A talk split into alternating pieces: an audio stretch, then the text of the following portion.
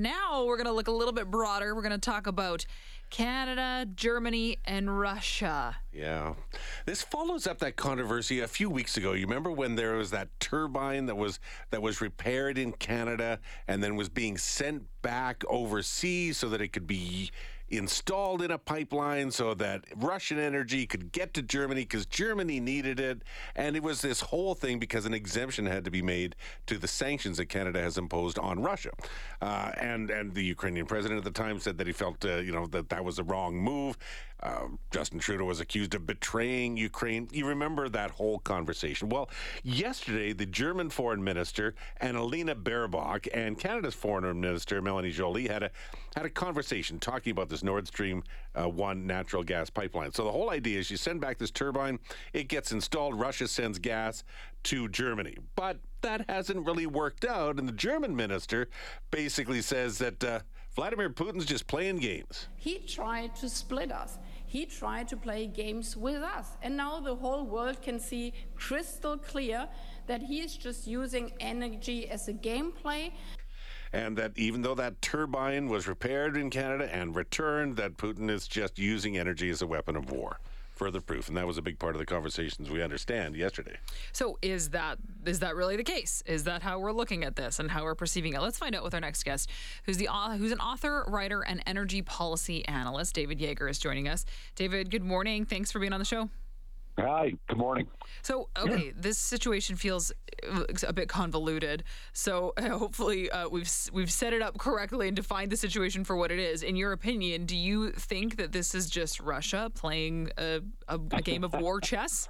well, if I could start with a joke, you've talk, you're talking to the only guy in the world that really knows what's going on over there. And I mean, I have no idea, but I just, uh, you know what I got thinking though, of, uh, in preparing for this interview, is there was that famous quote from Winston Churchill in 1939, and he described Russia as a riddle wrapped in a mystery mm. inside an enigma. And so, in, in, in tracking this down, I found a great article from the New York Times in 2008 and what there'd been a bunch of double crosses and double dealings with oil companies and uh, the usual stuff. And the the quote the article says, "An inscrutable and menacing land that plays by its own rules, usually to the detriment of those who uh, choose more open regulations." And so I think that sums it up pretty well. Is uh, is you know who knows what the only person that knows what they're doing is Vladimir Putin, and and it's there's he you know they say one thing and do something else, but this is not new. This is why I thought this quote was trenchant. Yeah, and this is why I think it's so funny that as we just heard, German Federal Foreign Minister Annalena Baerbock says now the world can see crystal clear.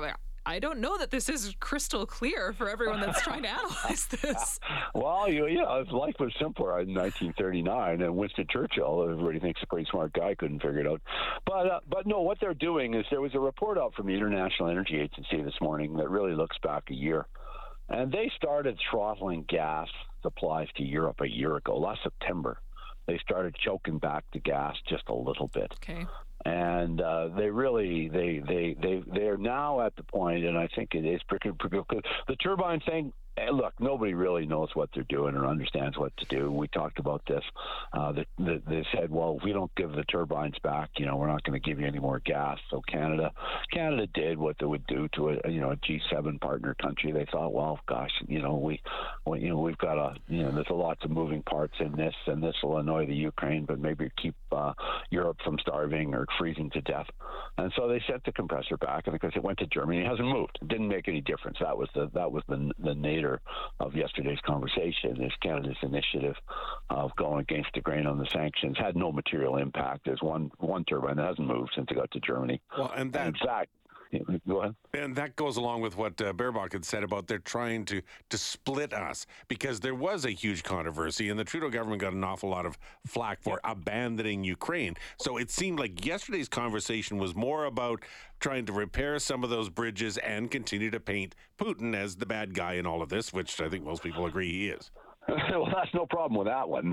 He's the bad guy, all right. Yeah. The the point is, is that uh, even though they there was a the, the pipeline went down for maintenance that ended about a week ago, and then they're only at twenty percent levels, so they're running the math on on, on the gas at twenty percent, and they're going into next winter, and they're saying that there's no there's there's no way that Europe is going to have sufficient storage built up uh, for the winter heating season. So they're already ration, rationing electricity all across Europe. I, I saw Spain yesterday is uh, they're shutting off lights at night, uh, controlling the thermostats. If you're running your aircon, you can't be any cooler than than 27 degrees Celsius with a hot day in Canada. Mm-hmm. In the winter, they're saying you can't be any warmer than 18 degrees Celsius. They're scrambling to find LNG, and they're looking like that. Yes, they're using. There's no absolutely no question at this point that uh, Putin is using um, energy, and particularly natural gas, as a weapon of war.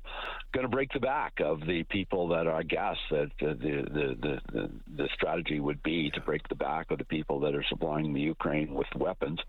Uh, that's making life miserable on the on the uh, on their war front. So, and so it is a it's a it's a it's a real mess. So is the goal then to to really make the people of Germany uncomfortable, or is the goal to make Canada look bad because Canada is the country that had to make this sanction exemption? Well, going back to Winston, uh, a riddle uh, wrapped in a mystery inside an enigma. Now, there's another war going on. There's the Cold War between Russia and the United States. is being fought in Europe again yeah, I mean we can't lose the geopolitical aspects of this are are uh, are, are continuing. I mean, if you go back to Trump, the much uh, much loathed Donald Trump when they built Nord Stream two, he said, "Don't do it." He said to Germany, "Don't do it. Don't don't get more dependent on Russian gas." And of course, it was Trump, so it didn't matter what he said. Mm. He was ridiculed, but he was warning them about their increasing dependence on Russian gas and what that could mean. But yeah, there's another battle going on here, yeah. uh, which is a, which is a, a, a, reinvention of the Cold War, and and and, and so there there that's why there's, there's so many elements to this and so many layers to this that uh, to to really understand what's going on. But in the end, uh, the the you know, sort of where we were at last time is is is is what Europe did was they they made themselves dependent on Russian gas and, and decided they didn't need uh, alternative supplies of, of of coal oil and natural gas, went all in on renewables, and left themselves vulnerable to uh, to uh, a, a, guy with bad intentions, and, Vladimir and maybe, Putin. Yeah, maybe it'd be nice if Canada could help, but even if we can, and if there's a political will to to ship more energy overseas to Europe, this is a long game. This doesn't happen overnight either. I was uh, thrilled to see the finance minister uh, say yesterday that we'll get Europe more LNG and and and that finally, you know, finally. I mean, after spending years blocking uh, energy exports. But of course, that's where the votes are now. This is, I mean, this is all politics all the time, all over the world. Uh, for the longest time, under the Liberals, that blocking uh, uh hydrocarbon development and exports was good for votes. Uh, the pendulum has swung. Now, blocking uh, LNG exports is is not. It, it, that's where the votes are now. Is supporting Europe. So they've changed their mind. The the w- mysteriously silent on this is the government of Quebec, which about a year ago, right now, killed the Energy Saguenay LNG export project, uh, which and, and uh, the uh, the Liberals doubled down on that one in February. So everybody's mysteriously silent about the moves of both the Quebec and the Canadian government on a, on a large scale LNG project, which was killed a year ago, and now they're they're dusting off some smaller projects uh, that uh, in New in New Brunswick and Nova Scotia, helping get something going in a couple of years. But yeah, so but, how long? That's that's what I'm trying to get at as a timetable. Oh, they're winner. If you say we're going to do it, but how long is this going to take? Well, we can't do anything for this for the time frame of it's already August, so the, for the time frame of the coming winter, there's very little we can do. I believe that there may be some more energy exports. One of the one of the big setbacks was the Freeport LNG export facility from the U.S., which is a big help. Caught fire in uh, June, and it's supposed to be back online in October. Uh, but they are, um, you know, as they say in the oil patch between a rock and a hard place, and uh, and, and for the for the upcoming winter, they're and they're scrambling, and, and, and you know we'll see what goes. But uh, in the short term, um, uh, Russia's playing hardball, and uh, it's a, it's a war being fought with many weapons on many fronts and um, and and our our little part that we play over here, just trying to help out where we can.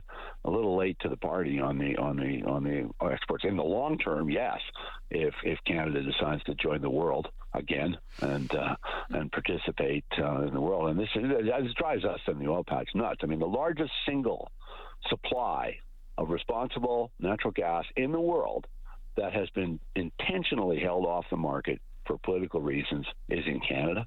Now, if I sound a little if I sound a little testy, I am, and we should be. So that's but that's fine. That's reversing itself because of global events. But it's it's not common sense that's calling causing us to uh, to start thinking about doing the right thing on, our, our uh, on the global energy front. It's it's bad bad behavior on um, on on Putin's part and events in Europe. Unfortunately, not so, not, not let's let's then bring it back to our soil then david so yeah. just go down that road with, with us for a couple minutes because we do have a little bit more time with you in a, sure. in a perfect world then how does canada re-enter the the global stage of being an oil supplier what what is we, what we is the formula that we need to say do? that yeah we go back and and and uh, we we basically relook at everything we've done since 2015 and saying that we cannot, you know, the climate policies and the, it was 18 LNG export projects on the books only 10 years ago.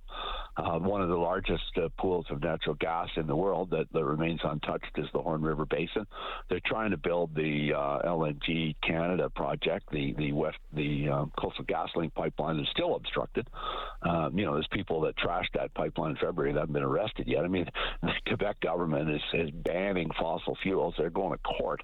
There's people that have natural gas deposits in the lower mainland, in the lower St. Lawrence uh, region of Quebec that are having to take the government to court because they just made producing oil and gas illegal in the province of Quebec.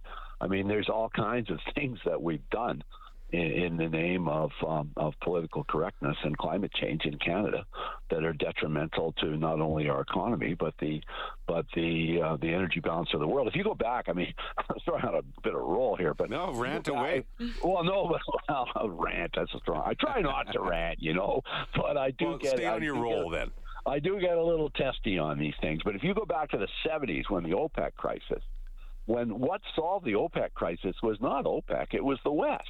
It was the North Slope of Alaska, the North Sea. It was the Western countries that solved the energy crisis of the 70s. And when oil got really high in in, in, in 2008, when it went to 147 dollars a barrel, and had, had an impact on the global economic crisis of 08, 09, the the countries that moved the needle on global oil supplies were Canada, was Canada and the United States. Yeah. Uh, Canada put 2 million barrels a day of oil sands on production, and, uh, and the United States shale oil added eight. Like we changed the whole, the Western countries changed the whole global energy balance. And now we're run, you know, we, we're the people that can move the needle, that can make the changes, are run by governments that, that got elected by promising to uh, make fossil fuels illegal. I mean, we got a government in Canada running around telling us that you can't use nitrogen and fertilizer and you're going to have to cut emissions. I mean, we got to, you know, we, we're we're part of the world. We got to yeah. join the world and look around. Okay, David. David, we'll we'll leave it there. That's all the time that we have with you. Oh, but don't, some... don't give anybody. I don't want to get arrested here. Don't give it. don't, don't give anybody my address. no, David, your candor is appreciated. Thank all you right, so much for your perspective. Day. Yeah, yeah bye bye. Hi, it's Shauna, and I might be a bad parent because my kids think french fries are vegetables. Hey, it's Ryan, and I might be a bad parent because I went out for wings when my wife was in the hospital after giving birth. Johnny here. I might be a bad parent because in my house, the tooth fairy gives pocket change. But we're not alone. Len emailed us and said his six year old daughter's Tarzan moment going from love seat to lazy boy by curtains made him more proud than any dance recital. and Andy left his two year old at the rink. All right, guys, I'm sure we're not alone. Like Andy's kid. For stories and confessions like this, make sure you check out our podcast. It's called Bad Parents, and it's available wherever you get your podcasts. I left a glove at the rink.